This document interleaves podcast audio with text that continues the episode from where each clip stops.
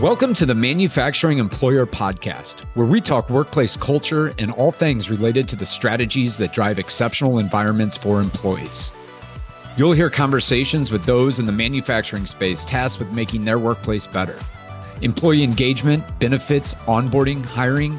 We'll be discussing the working experience from top to bottom. Let's get into the show. Hello, everyone, and welcome to another episode of the Manufacturing Employer. I'm your host, John Franco, co founder of Gorilla 76.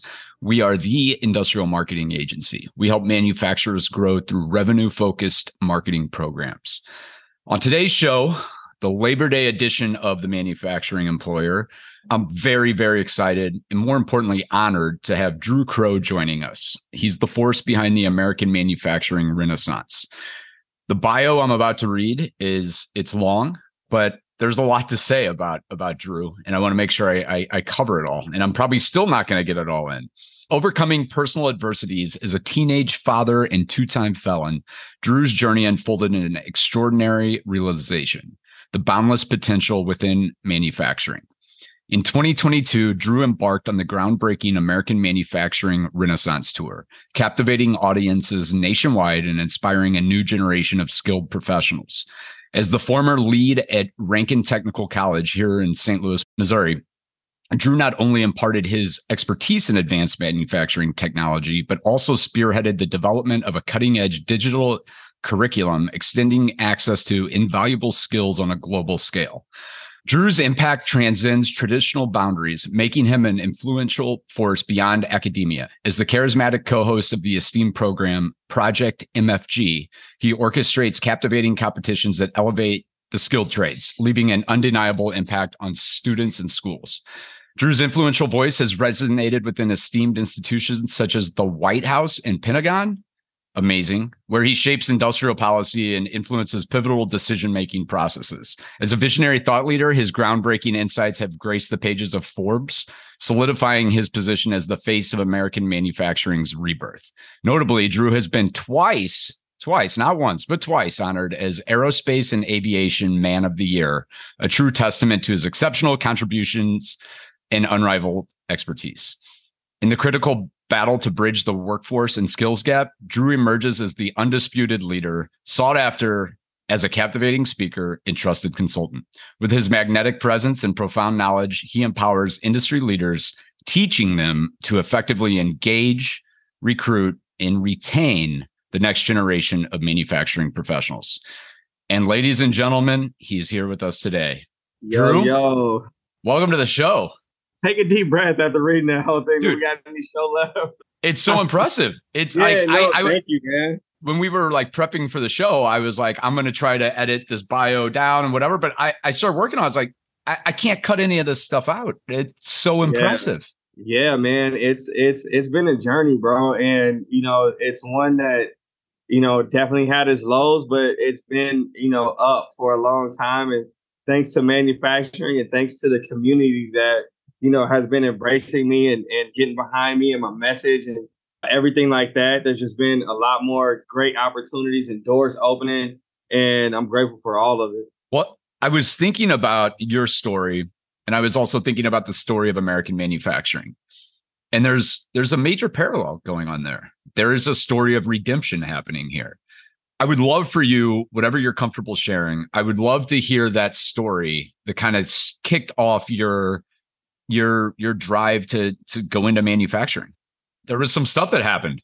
Man, some crazy stuff. And unfortunately, when you know we turn the TV on and we look at you know how a lot of major cities are right now, the stuff is still happening. So that's one of the reasons why I'm doing the things that I'm doing now. But I was, you know, we turn on TV, we see teenagers and, and kids like doing a lot of major crimes, like stealing cars and and it's exponential. Like you would, you know, know that certain areas you don't go to because people do these types of things, but it's like every time you turn on the, the news, crimes get worse and the people perpetrating them get younger. And I was one of those people. You know, I was, you know, in St. Louis and and we bounced around a lot, product, you know, single mother household and and she did the best that she could. She worked a bunch of jobs, but the ones that she could get were mainly like, you know, like retail and like lower wage paying jobs, right? And I quickly decided, you know, when I was young that I was A gonna do something to help her, but B, I didn't want to live the life that I saw a lot of people in my area living, like in a food desert, you know, working a bunch of jobs, barely having anything barely making it work. I mean, barely, barely, man, and really giving everything they got. You know what I'm yep. saying? Like, you know, I know, yeah, like literally mom, all their time, like working. Come on, nonstop. come on, yeah, one thousand percent. And then, as hard as she worked, she would come home, and there wasn't a lot of time to really sow into the family that she was growing because she was tired. You know what I'm saying? And and you know, most of the women and, and people in, in families in my direct area were the same way. So I decided as a young man to do what I could. So when I looked around, unfortunately, the only people that I could get an easy job from was from the streets, right? And those were the people that I saw, you know, that were not struggling as much and they had things, right? So I didn't really see it early on as as me doing something wrong. I just saw it as something it's survival. That, I mean, it's survival, bro. Putting money in my pockets, relax a little bit, keep the lights on, supplementing what what she was trying so hard to do. And I quickly, you know, built a name for myself. We moved around a lot when we were young due to evictions and different things like that. I knew a lot of people in a lot of different neighborhoods. And so my network was pretty big. And when, you know, I decided that I was going to do nefarious things, I had a lot of people that were down to do it with me. Fortunately, that, you know, gave me some time, some time out, I would say, some adult time out. And you know, I ended up in and out of like jail, right? And I didn't really like think about the breadth these charges adding up and like all these different things because you know it would be something in my mind I'm gonna do 90 you're days. You're young. I mean, you're young. young. Like, you I don't think, think about that. Come on, bro. You think you're you're you're breakable and everything is is just gonna work itself out, right? And you know, I eventually, you know, I had a kid at 15, and as he started growing up, I stopped living life like in the moment for myself. Now it started becoming okay. How do I make his life better than mine is right now? And I'm still a kid, right? And my, my dad wasn't really around when I was young, so I didn't have like a good male role model to show me how to do this, right? So I was still, you know, in and out of jail. A lot of people have kids and immediately change them. I wish I could say that that was me, but you know, I loved him. I knew that I had to do better, but I was still, you know, playing the streets, right? I was going to, to school at the same time. And I'm a smart individual. I think I'm smart. Back home, people said I'm smart. But when I get into school, I wasn't really being engaged. And, and it was the opposite, you know. So teachers weren't really telling me that I would be good at anything or not like, you know, here's a great career path for you because these are the skills that I see you exhibiting, you know. So I was a kid that had ADHD. I would do my work really fast and then I would do something else, right? And so that just got me in the bad kid class and it gave me the bad kid tag. So nobody really wanted to deal with me and engage me in things. So again, idle time, idle hands. I'm still in the street. So I'm still in this cycle of getting locked up and getting out. And one of the last times where I got locked up, I was I got locked up in Chicago actually because I would just go up and down the highway, do dirt up there, come back down here. You know what I'm saying? And I was in Chicago and I got locked up and I was on the phone with my son watching Monday Night Football. I had to fight to get the remote, had to yeah, fight yeah. to turn on Monday Night Football, I had to fight for the phone. And he's probably like three or four at this time, and he's watching it back home, and we're watching this game together. Recording comes on. It's like you got five minutes left, and my son just broke down. He's like, "Dad, this is the first quarter. Like, make her stop, make her stop." You know, and it's like all of my that's when it came real to me like everything was I, I couldn't control it. Like i couldn't even sit down and watch a game with my son. And if i don't do something different than what i'm doing right now he's going to be watching the game with me in here. You know what i'm saying? So in my mind i knew i had to do something different.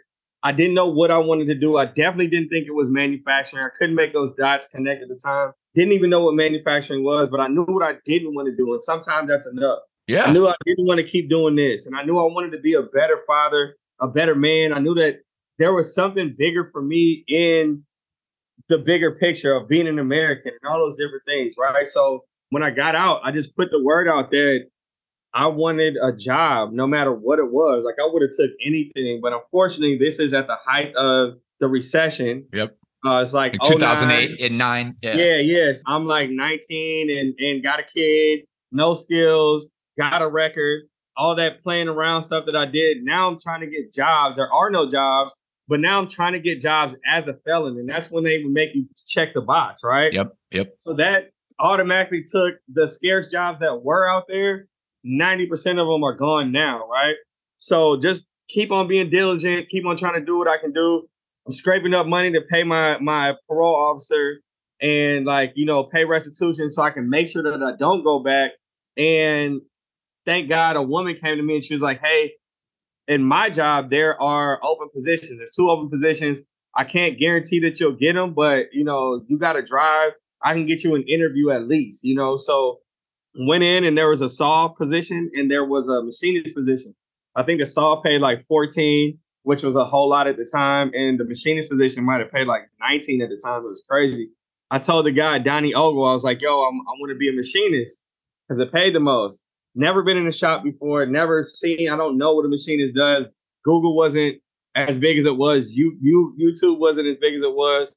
So there wasn't anything out there for me to like look up and like fake be and he was like, "Well, let's take a step back and let's just talk about you." And he got to know me, right? And he just said, you know, and this is an old white guy from the country, right? Yeah, he has yeah. nothing in common with me. Like he doesn't look like me. If we were out at a bar, we would not talk yeah, to each yeah, other. You know what I'm saying? So I'm nervous. I really need this job.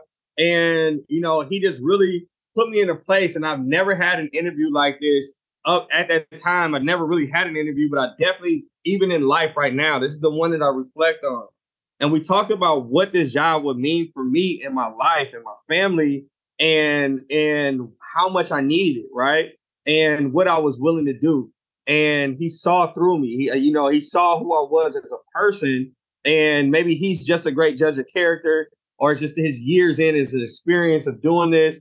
But he got to know me as much as he could in that 15 minutes that we had been sharing together and then he handed me the machinist test and he was like, okay, I think you really want this. Here's this machinist test. Take this. I'll be back in five minutes. So front side had like pictures of calipers and micrometers on there that I'd never seen. What are these? And I, I totally failed that side.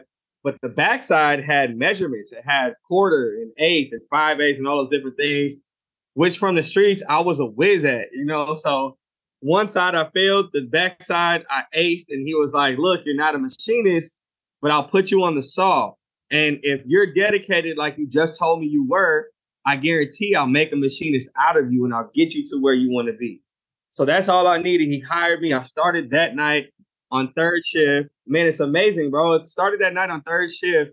First time I ever walked into that shop was that day. And I saw these machines at night, and I'm the only one in there cutting the material besides Donnie, who let me in and show me how my job would go. And I'm just seeing these machines cutting stuff. I'm seeing raw material get cut down into we were making non-contact bearing isolators that went into a d- bunch of different applications, but mainly into like turbine engines and stuff like that for like jet fighters. And it was that day where I felt like what I do matters now. You know what I'm saying? And like somebody cares about me. I've got a clear path. He wants to help me get that yep. 19 $20 an hour job. He believes I can do it and he can make me into that. Yeah, you've got a champion. You've got somebody. Ch- yes, exactly. Yeah. He championed me, bro. And he made me feel for the first, like what I did mattered and what I did counted, right? And it helped me start removing those labels that I put on myself. You know, I obviously had to check into like my PO would check in to make sure I'm going to work and do all those things. So he had to have that relationship. But when I was on the shop floor, unless I told somebody or unless, you know, it came up in discussion, it was just about my work. Right. And so I started showing up. I was never anywhere on time. I started showing up 15 minutes early to this job. I started like I would clock out in first shift. The machinist would come and I would stay, you know, an hour or two late and just take notes on everything that they were doing, you know. And this was the first time where I could get out of something what I put into it. And, you know, there were definitely bumps along the way. You know what I'm saying? Don't get it wrong. Like Yeah. I was usually the only black person in the shop. You know what I'm saying? Yep. A person of color. Period. There's usually no women or like one woman in the shop. So all of those things that we got to deal with, all the culture things were still there. But I wanted it so bad, bro. Like I, I, there was nothing that was gonna remove me from this this chance that I just got, this second chance that I got that I felt like was really my first chance, right? And I went back in my mind, I'm like, man, you know, how many people that were lost and just trying to do something and keep their head above the water if they were given this opportunity, you know, me at 15 or 16, if I knew that this could be a path, it could be something for me to look forward to and be working on instead of the things that I was doing. So that's why, you know, I conceptualize the, the tour that I'm on because, and the, the digital software, the micro credentialing app that I got, because I want people that come from those circumstances, not even just the background, not even just the skin color, like the, the economic, whatever. If you're in a circumstance where you feel like there are no options, this is a hell of an option. There's a bunch of open jobs, big benefits. Benny comes with it. You know what I'm saying? So it's yeah. like this is sustainable. This is something that even if you don't stay, it's a foundation builder. Anybody who knows me knows I'm a massive fan of The Wire. Okay, yeah, let's get and, it. Yeah, and your story reminds me, or, or, what you're talking about is there's a great scene. It, it's probably one of the most powerful. Have you seen The Wire? Have you have you oh, watched man, The Wire? Yeah, yeah, yeah, When I was when I was young, we yeah. Michael B. Jordan. Michael B. Jordan. He's a good kid. Yeah. And there's a scene where he's playing with toys like any other kid. And the, the the drug dealers in the in the in the like kind of neighborhood they're in kind of give him a whistle whatever he comes he runs moves the stuff he doesn't even, i don't even know if he knows what's in the package whatever he goes and does the thing and then he comes back and starts playing and and it's a perfect illustration of what you're talking about like he's a good kid but this group of people have kind of put their arms around him, have given him a job, have, you know, he's seeing like the nice cars and the nice shoes yes. and the nice and it's like I, I totally see how it happens. Like I I to- totally get it. That's my my thing is like is this, especially these days, everybody is being influenced by something, and that's why I want manufacturing, especially, to be more conscious of the fact that we've got great stuff going on and we do have this this workforce issue. And if we're not producing content if we're not marketing what we're doing and how yeah, we nobody it, knows. nobody knows. And even worse somebody else is influencing those drug dealers these other industries those are the drug dealers right on a bigger scale because what 16 year old kid doesn't want money right like Man, like exactly. you're you're getting that point where you're I don't know, you're starting to look at at dating people, you're you're starting to think about cars, you're starting to think about all these things and you're like I want money and yeah, I I again totally see how it all happens. When I was teaching uh, at Ranken, I would as much as I could get into the high schools because Ranken has a really good program that's underutilized that's dual enrollment where you can in your senior year of high school go to Ranken full time and also that'll give your high school credits. And so when you graduate, you're one year into your associate's degree, right? So when you're done with high school, you have one more year left of college, and you've got an associate's degree. St. Louis Public Schools and Ranken go half on your tuition. So oh wow, it's really affordable. Yeah, it's a really affordable way to get in the field of your choice in any of these trades, and then get in it in it quick, right? And it's really underutilized because it's not marketed properly and, and people don't know about it. But I would get into these schools and, you know, they would be like, well, you know, I push the program first and foremost because I'm there to help people. And they'd say, well, what do you teach there at Ranken? And I, you know, advanced precision manufacturing and engineering. And they'd be like, yo, what is that? And then, you know, I, and they were like, actually, you know what? I really don't care as long as you're teaching it and I can buy some Jordans when they come out and have a Hellcat payment. And I was like, bro, add it up and tell me what the Jordans cost a month and what a Hellcat costs a month. And I guarantee you, we can get you a job at the end of this program that's going to pay you way more than that. And that's really all they care about, especially this day and age, you know, and, and, and they're young. They're easily influenced by those types of things. And they just want an avenue to go get it, you know, yep. and we got a great avenue to make it happen. What I'm fascinated by, I, I do Big Brother, but my little is like the best kid in the world. And it it's so funny. Like basically right this past summer, well, no, probably the past year. He just turned 16, but for the past year, starting about 15, all of a sudden he was like, John, I want to start making some cash. Like, so we we've helped him get like some yard jobs, like cutting grass, pulling weeds. But I mean, he was like counting down the days until he turned 16 to where he could start working more often, like officially. Because I, I, I believe under the age of 16, you know, you can only work like one day a week or something. Yep, yeah. Yep. But that drive, I would hire him in a second for like if he had an interest in marketing. Yes, man. Yes. And my son the same way. So my son that I'll talk about yeah, in the, yeah, yeah. call, he just turned 18, graduated from SLU High School, going to University of Memphis. He was the same way. I could not get him off of the couch or off of the front of the video games outside of sports practice, and definitely couldn't get him to like wash dishes or anything. And then he was able to start working when he turned 16. And his first job was Modern Brewery right next to SLU High School. He worked at Modern Breweries washing dishes and busting tables and stuff. I'm like, yo, bruh, where's that energy? Use it around here. But you're exactly right, man. When they get motivated, they want to do some stuff and they've got that young energy. Well, and I think, you know, I think a lot of times, and, and this is something we talked about kind of prepping for this this episode, but I think a lot of times it's like, okay, well, the only jobs that make sense, and there's no my my father worked in the fast food industry his entire life. He started making frying chicken at a KFC and worked his way up and managed all the KFCs essentially in the no. St. Louis area. So no. I am not knocking fast food working at all. But I think often that is like the only opportunity that young people think there is and it's like no, like you can learn a trade here. You can you can start a career that is I mean pays well straight out of the gate.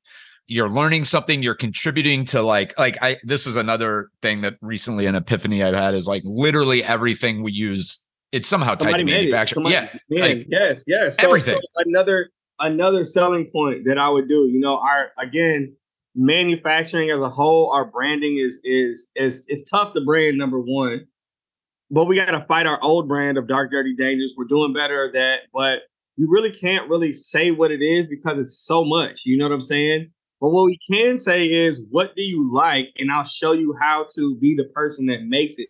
So I would go into the automotive department, the construction department, electrical department. I would go into these departments. Is this at and, at Ranken or at Ranken? Yeah. yeah, and I would see what these kids, what drove these kids, and and do you love cars? Or do you want to work on somebody else's car? Do you want to design an engine? You know what I'm saying? Like that's the difference between the that and then what we're doing over here. I had a kid that that liked roller coasters, and now he's in the machinist union at Six Flags. So cool. Yeah, exactly. And, and this is the way that you can do it. Entrepreneurial kids these days have Etsy's. They're selling everything on Instagram. Like they're making apps.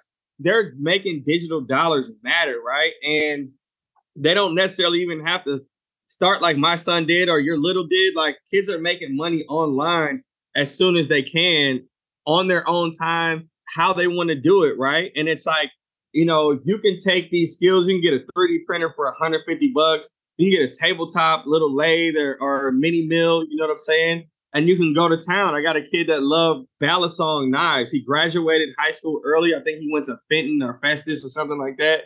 Enrolled into my program. And now he's making $15,000 a month online on his Instagram, Revenge of the Blades. Check it out. I'm going to custom blades. Yeah. And and like the dude's quality is amazing. And it's like you can really take these skills wherever you want to go physically. You know what I'm saying? You can move anywhere. Somebody's hiring for a machinist or a programmer or whatever across seas, engineer, you know? So there is really no bounds to this field. And again, you know, we have the opportunity to make a whole lot of money entry level on up, you know, and and that's another thing that I'd say, you know, with this great resignation, this is also a time for our industry to connect with these people that are looking for something else to do because they're tired and burnt out of the industries that they're in.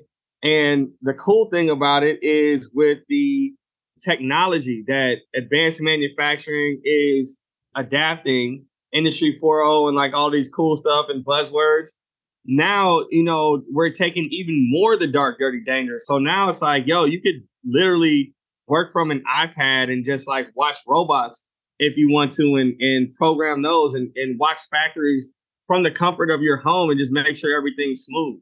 These knives are beautiful.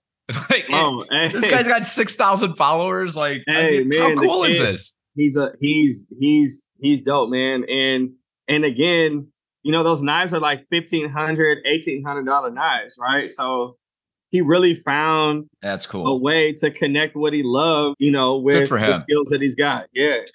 Well, I something you like you were touching on earlier was the gentleman who gave you that that 15 minutes you know a lot of the audience that is listening to this are the you know we're we're trying to talk to the people in the in the hiring suite the the culture builders at, at manufacturing industrial companies but i'm in charge of hiring at my marketing agency or, or that's one of my key accountabilities. And and i'm slowly passing that torch off to we've recently brought in brought on an hr person and she's been helping me a ton and she's taking that over. But it's so easy in the hiring process where when you're on the high when you're the person doing the hiring to rush through it to not really think of how powerful that 15 minutes can be for someone i mean you just said it that guy completely changed your life so and, you know i hope the people listening i, I hope that i mean I, it's something that it's like I, it was good for me to hear because it's kind of like okay i need to i need to make sure i always remember that that little chance you give somebody could completely change the trajectory of their life.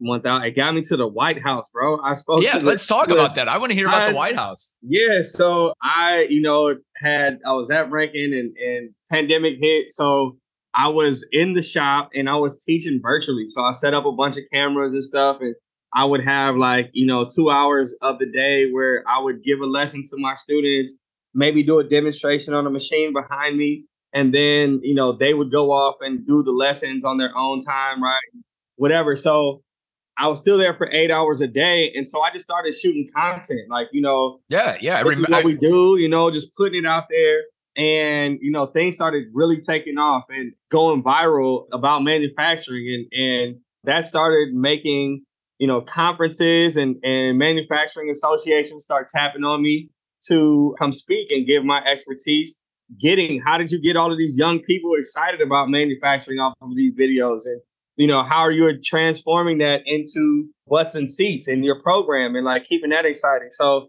it kind of made me become uh, somewhat of a sme a subject matter expert in our field because of the experiences that i had and that gave me the opportunity to have more experiences so i started traveling to other technical schools and other workforce training places in other cities and replicating what I was doing here in St. Louis. And it was working in the Detroits and in the Chicago's and in these different places. And I had the opportunity to connect with a gentleman that was formerly at the Department of Defense, but he is now, I think, working with probably like lobbyists and manufacturing now. Uh, but he was high up in the Department of Defense, a gentleman named Jesse Salazar. And he opened up that relationship for me to start consulting with them on industrial based policy on like a, a, lower level, I would say, compared to what it ended up becoming. As I was working with them, the conflict in Russia and Ukraine yep. was heating up. And that made our conversations and the work that we were doing together even more vital. So uh, the night that Russia invaded Ukraine, that morning, I was tapped to address the Pentagon, Joint Chiefs of Staff, and the White House on industrial based policy and what we would do in the strategic plan to see if we had to enter into that conflict in the way that we would do it. Did you imagine that when you were 15 years old? Bro, from prison bars, prison bars, and still like my my gold teeth are like product of my past. I, I can't get them fit, you know, they're permanent. But I mean, I think that's a beautiful part of the story. Like, yeah, yeah, one hundred percent, and it, it works now. It's part of the brand now, but it's like that was amazing. That like I'm in these spaces as who I am, and and my transparency is like my superpower. You know what I'm saying? And and things that people have been traditionally conditioned to say, like, felon, don't talk about your felon. Like, don't talk about the fact that you did some of these things in the past, or you try to hide some of the things that you're ashamed of. But it's like that's really what's helping. You own it, man. Connect. Own it, bro. That's the you hero's journey, right? Like I'm very open about it, but I, I got diagnosed with multiple sclerosis several years back. And it was one of those things like when it first happened, I was like, I was ashamed of it. I was embarrassed by it, whatever. But I'm like, no, like th- this is my opportunity now. Like this yeah. is like the this is like this is a gift when it's really all said and done, and like growing from it is really all that matters. Uh, uh, yes, one thousand percent, and the growth from it is like exponential, right? Like. Yep. 100%. Every time something else comes, like, oh my god, like I I can do this now. Yeah, you know? I've already and, dealt with this other thing. Like I can yeah, deal with this. Yes, yes. And there's people that are afflicted by the same things that we've been going through in our life, and they need you. They need that. You know what I'm saying? They need to see you doing what you're doing in spite of. You know what I'm saying? And and that helps them do the same, or at least do it in their yeah. version. That makes sense. It gives like your your story is going to give some kid hope that that maybe has made a decision that has put him in a bad him or her in, in a bad place especially it, it seemed to really come to a boiling point although we should have been talking about it obviously much sooner but 2020 was a lot of things you had covid you had a lot of discussions around race and diversity and how are manufacturing manufacturing companies doing when it comes like how how would you grade the manufacturing in general when it comes to the diversity equity inclusion accessibility? I'm going to give us a strong c. I'll say okay. we're average right? Have so we gotten better? whole, we're getting better. We've got a whole lot of work to do but i'll say that in the past three years there's a panel for women in manufacturing at every conference that I go to, some type of diversity is being spoken about on a major platform at every conference. And I hadn't seen that prior to probably since pandemic. So I'll say that number one. I'll say number two, I think there are more targeted efforts, definitely from the government and from big organizations like SME, like Century Foundation, like AMT, uh, but these huge manufacturing associations are now, it seems, allocating their not just financial resources, but a lot of resources to getting more black and brown and women into our field because they recognize, you know, whether that's something that is, you know, passionate to you or you're doing it for the right reasons, no matter what it is. It's diversity of thought. It. Like it's number one, yeah, we got to be able to compete. We're, we're yeah, like, this is the global heavyweight division of the world. And if we're only thinking one way and we only have one type of you know thought process, then we're not going to be able to compete against these other emerging nations, right? And another thing is where we can do a lot of work, and you said this earlier, kind of brush on this, that HR department in a lot of advanced manufacturing firms, especially the small to the medium sized manufacturers, has been given to people via nepotism, right? And they typically didn't do typical HR things, their main focus was insurance, right? And and so when I go to these mom and pop shops, which make up probably 80 to 90% of advanced manufacturing in the United States, most of the time it was, you know, named after the grandfather. He was the person that started it. He handed it down to his son. His son ran the shop and was in the shop. The daughters were typically administration. So they were front desk and they were handed HR. And because people were hopping into the boat in the 50s and 60s, 70s, 80s, because there were shop classes, people knew about advanced manufacturing. There were unions that were a lot stronger. They didn't have to really do any of the recruiting and the retaining or any of that, right? It kind of just fell in their laps. So their main focus was insurance, making sure they're keeping their margins right, right? And they're not paying too much in insurance compared to what they're doing there, right? So there was no like culture things going on in the shops. Hey, you can't say this, you can't do this. Women had to deal with whatever it was, black or brown, yeah. you had to deal with whatever was going on. And HR wasn't adept to like go through those trainings or give those trainings and stuff to people. So we're working backwards a little bit, or we're trying to catch up, actually, is a better way to say it. And I think that that's one of the main problems. But the thing that that is an opportunity there is again, we've got a lot of professionals that are leaving from other fields in droves. So IT jobs are getting closed a lot. And that's one of the most diverse sectors that we have. So if we look at some of those IT professionals that worked in HR and recruiting, this would be a great time to maybe give your nepotism position something else that they're better for, or hire somebody to be a people HR person and keep this, you know, this insurance expert in office. But I think that's the main area of opportunity for us to be able to do better is in hiring. And I think it starts in the HR department and in some of those C-suite positions. I agree. Well, I, am glad to hear that progress has been made. I, you know, obviously, uh, I don't love that it's still a C, but you know, at least it's not a D anymore. And hopefully, right, you know, right. I think a lot of it is just we need some of these old school mentalities to just go away. I mean, obviously, we these people are retiring, thank God. And and look, I'm I'm not trying to be a jerk, but you know what? They're not being open minded, and I I just all, our generation has no we we don't tolerate that. We're done with it.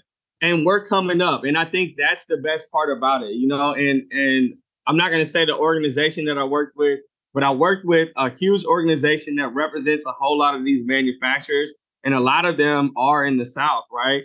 And they still use words like colored. You know, I mean, that's one of the ones I can say here, but that's is normal to them, right? And they don't understand because of the generation that they're from. That was a term that they could use, and that was the good term. That's not the one that they use in the car. Sixty years ago, we still had different water fountains. Like, I mean, it's, exactly, it's exactly. mind blowing. So, so we got to remember a lot of the people that are in ownership positions and have these positions of power came from that generation and nothing like they weren't ever like made to change, right? If somebody works in a non-manufacturing place, typically with civil rights and like in the 80s, like they they moved with the culture, with with the times, right? Because you know, you would get fired or whatever it was, but we've been so insulated from all of that for so long that manufacturing never really had to keep up. You know what I'm saying? And they didn't keep up with the times. And a lot of them, that was the badge that they wore on their patch that like, we don't have to keep up with the times because we are essential. We are most modern first world countries manufacturing and exports at least 40% of their GDP. That's how you become a world power, right? And you know, we were always there. We were always that or higher. And when we started exporting a lot of these things, then it started slipping. Then these shops started losing jobs and all those different things. Then they started looking at, oh man, we might have to change some things around here. Their back was against the wall. And that's why we are where we are. And that's why there's this pedal to the metal push to, you know, start adapting some of these policies.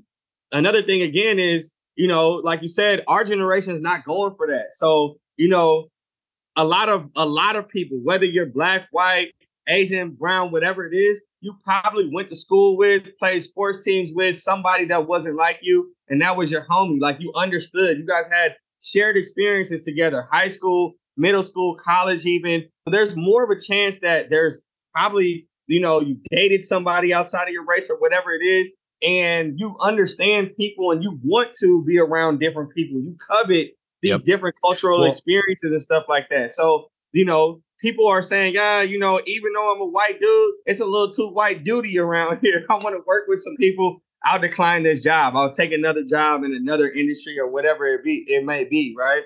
On top of that, 55% for the first time, the first time we're over half um, millennials, screenagers is what I call Generation Z, and under self-identify as woman or person of color.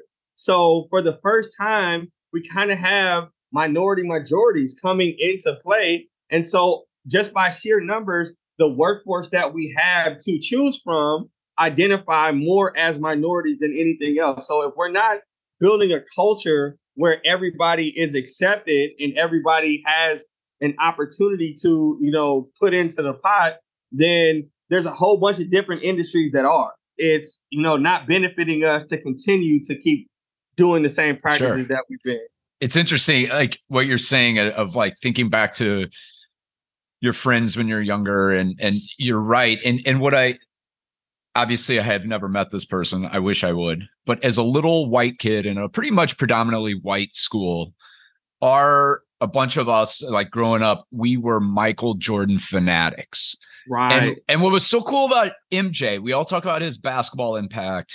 And I, I have a buddy that talks about this all the time. He he brought it up. He or he's the one who kind of made me think about it. But like Michael Jordan was an African American that was a hero to white kids. And you know, we'd go shoot hoops and we would pretend we were Michael and and like the impact he had, yeah, tongue hanging out, yeah. The impact though he had on I, I, I mean, and I know he said the whole thing about Republicans buy sneakers too, and there's yeah, like all yeah, that, but like yeah. or whatever. He changed uh, he race relations in a lot in, in yes. a lot of ways. Like, yes, yes, and so that's another thing. So another thing that I strongly believe in is that you know sports, work, and war, unfortunately, are bring us together. That bring us together, bro. And you know, Cardinals, the Cardinals, dude. You can go get the hoodest black dude and the most hit white dude and and they'll start talking guy, baseball. And they they will come together. And we're all frustrated this year over them birds. We all mad. I know exactly, man. So so that's that's the thing, and it's like, yo, we've got the work. We've got the place where we can also start bringing some. We're divided right now. Like, let's bring some of this stuff together. Number one. Number two, like you said, Michael Jordan, but also think like hip hop. Hip hop yeah. is hella crossover. 50, Morgan Wallen had 50 year anniversary. 50 year anniversary. Yeah, yeah. You know what I'm saying? Shout out to to hip hop, whoever started. Grandmaster Flash and all those guys. Come on, man. And and so, you know, now it's like a lot of us in these younger generations, we respect race, but it's not the it's not what it was for, you know, for them. You know, it wasn't like better than you because of what I look like or what I, you know, where I come from, whatever it is. It's like, yo, I respect you for your experiences and what you came up like. You respect me for what, you know, whatever. And we got this job to do. You know what I'm saying? Or we both like this. We both like that. Let's make it about that. And that's the thing that we got to get to. And I think that we're we're like I said, we're doing a better job of at least making it a topic. And I think that as we're speaking more about it and it's becoming more of a point to manufacturers, I think that's when we're going to see more support for some of these fledgling programs that are starting to open up and these pipelines that are that are starting to get built. I totally agree. In marketing, we talk a lot about buyer personas and we talk a lot about targeting, like knowing our target of who our buyer is inside and out you have kind of thoughts around that when it comes to hiring. And I don't, I saw you posting about this. I can't, remember, I saw it on LinkedIn and I was like, why have I never thought of that? Like, why, why do we not have personas for the people we're trying to hire? Can you talk a little bit about that, what you're building there? Yeah. So, and not even taking it up another notch, like not just for the people that you're going to hire, but the people that you've already hired. Right. Oh, okay. So, so this is something that actually a marketer showed me a persona sheet one time. I forget what we were talking about, and it had an outline of a person, and then it said, you know, what are my fears about this? What are my goals with this? What do I like? What do I want to do? And I was like, I'm teaching right now. This is when I first started teaching, and most of my kids came from the sticks, right? And that's just you know how Ranken is, and and I was looking for a way to really connect with these kids beyond just this curriculum, right? Because I knew from being in the field and from working in advanced manufacturing that there's a lot of different types of shops that you can work in. There's a lot of different types of environments that you can work in. And there's a lot of different industries that you can work in.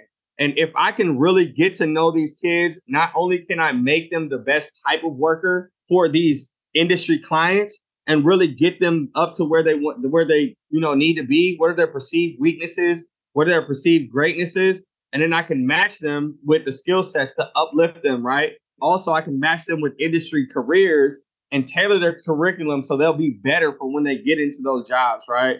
And then when I got into the position where people started coveting me to help them with their hiring and help them reach out to the community, it just dawned on me that this same sheet would give that level of transparency, right? So the first thing I do is, you know, after I do an audit of the area and I do an audit of their culture and all that stuff, we get into hiring and I give them a, a persona sheet. And this is something that anybody can just Google and download and tailor it to their own self. This isn't something that I sell. Maybe somebody might want to make some. Gorilla, maybe y'all, y'all whip some up. Definitely something that you can work through. But if you give this to people that are looking for their jobs, it does that 15 minute thing that Donnie did for me, right? And it gives you that level of clarity of who you're hiring. Because a lot of times your resume is going to do two things: it's either not that great, so it's not really speaking to who you are and your skills, or you paid a service to get your resume done and it's amazing, and you might not be that person, right? And it speaks more to you, right? And that in between where it really hits the sweet spot, where it really speaks to your skills and who you are as a person, that's a little that's a unicorn. It's pretty rare.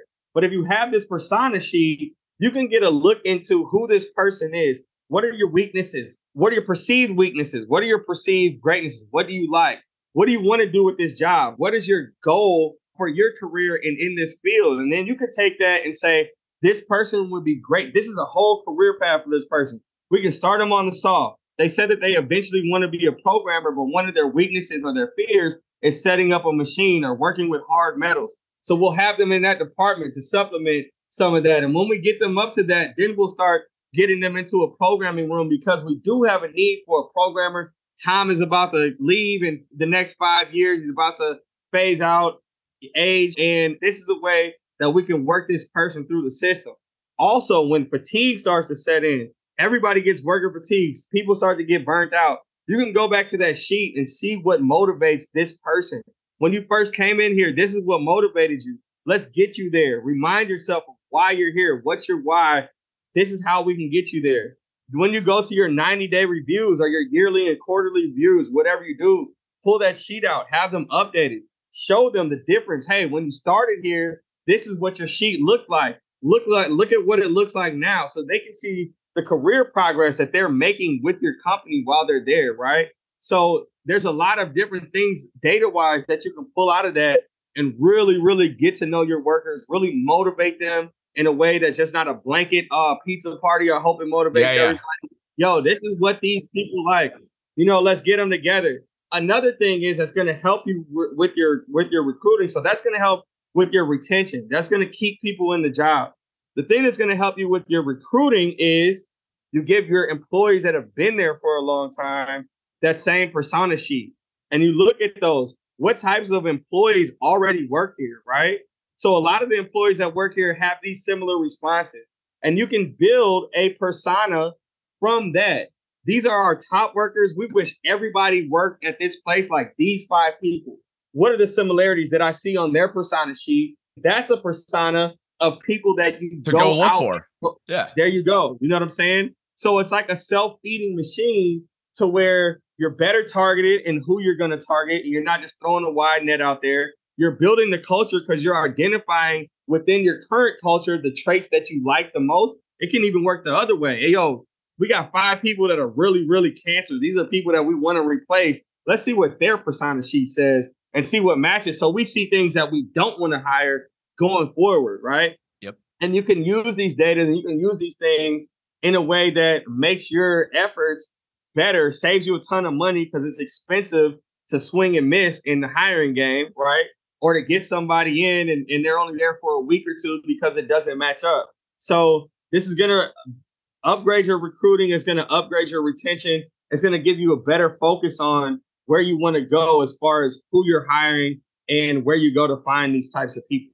Brilliant. I like to fish. I like to hunt. I spend a lot of time in the outdoors. But when it comes to fishing, it's like if you're going bass fishing, you don't take your trout fishing gear, right? It's right. the same thing. Like not if your, you, not, not your catfish. You your catfishing gear, right? Yeah. If you're going yeah. catfishing, you don't take your bass fishing. It's like yep. you you have to know what you're going after, and you have to like fish where the fish are, so to speak and throw them the bait that they're gonna eat. You're you're 100 percent right, bro. And and it's like you know, my dad, my me and my dad have a great relationship now. It's my guy. We go fishing a lot. We were just at Busch Wildlife with my son. oh, son. I love it. Yeah, yeah. Last week when I was in town, and it's exactly that. It's like you know, we've got all of these different lakes. Busch Wildlife's got yeah. gang of different lakes. Each lake tells you which type of fish is in there, and you can have your setup set up for what you want to go get. And we've only traditionally been fishing in one lake with one type of bait, and now it's overfished. And it's like, okay, these we fish got- we can still catch them, but it's like these fish have been out here ready to eat. Let's go get them as Let's well. go get them. You know? Yeah, come on. I love it, man. Anything we didn't cover today that you'd like to speak to? I do have a new micro credentialing app that is going to be out by the time this drops. And this is going to help you all as companies as schools start feeding those fish early, start getting those deer, getting them to be the people that you want. So this is an opportunity to help kids go through video curriculum and games where they can earn rewards and badges and oh, micro credentials. Yeah, and things like hiring, interviewing skills, and intro to machining, advanced manufacturing, and robotics. And they can start getting a taste of these skills through games and video content, all narrated and, and shot by me. And this is an opportunity if you know you are a person that doesn't understand the fish or in, that are in your area, you can use me as the person that's the medium in between the skills that they need to get, right? So I'd love for everybody to check that out. Where will they be able to find it? So you guys can find that via my site, the-mfg.com. Just see a credentialing tab, micro credential tab on there, or you can check out edgefactor.com. They also have it on their website as well, and it will get you all set up and get you going and you know get you lined up with your future workforce. I'm, I'm assuming the dash MFG is also the best way to just get in contact with you if people want to follow up or have questions or anything like that. One hundred percent. So or LinkedIn, I guess you're on LinkedIn a lot too. I'm on LinkedIn as well, so you can pretty much on all of the socials. You're not hard to find. You're not hard to find. Yeah, yeah, yeah. I'm gonna be there. I'm gonna hit your timeline one way or the other. But you can find me Drew Crowe on all of those things. C R O W E most of my tags are Drew Crowe underscore MFG on all of the different socials, or you can catch me at the-mfg.com, and that'll link you all places as well. Well, Drew, I can't thank you enough for your time. Thank you for being on the show, for literally doing like God's work, moving our youth forward. I, I, I'm serious, like moving American manufacturing forward, for the beautiful story of redemption and the hero's journey you're you're on and, and the story you're writing. This was a very, very, very big honor for me to get to chat with you. So I, I, I just appreciate. hey, anytime you're in town, you want to go fishing, man, you let me know. Let's get it, bro. I appreciate the opportunity, and I'll say, man, I'm grateful to be able to be in the spaces that I can do all of those things that that you just named and and more. And hopefully, this is inspiring a bunch of more little Drew Crowes that are coming up and, you know, are going to be taking this mission to the next level and beyond to the point where this work that I'm doing isn't even necessary anymore and nobody even thinks about these types of things. I'm hoping to work myself out of a job, man. So thank you for the platform. It's people and platforms like this that are allowing me to continue to do this work. So I'm mad grateful, man. And, and go Cardinals. Go Birds. Well, to our listeners, thanks for tuning in. I'll catch you on the next episode of The Manufacturing Employer. You've been listening to the Manufacturing Employer Podcast. To ensure you never miss an episode, subscribe to the show in your favorite podcast player. If you'd like to learn more about our approach to industrial marketing and the role that company culture has in moving manufacturing forward, visit gorilla76.com.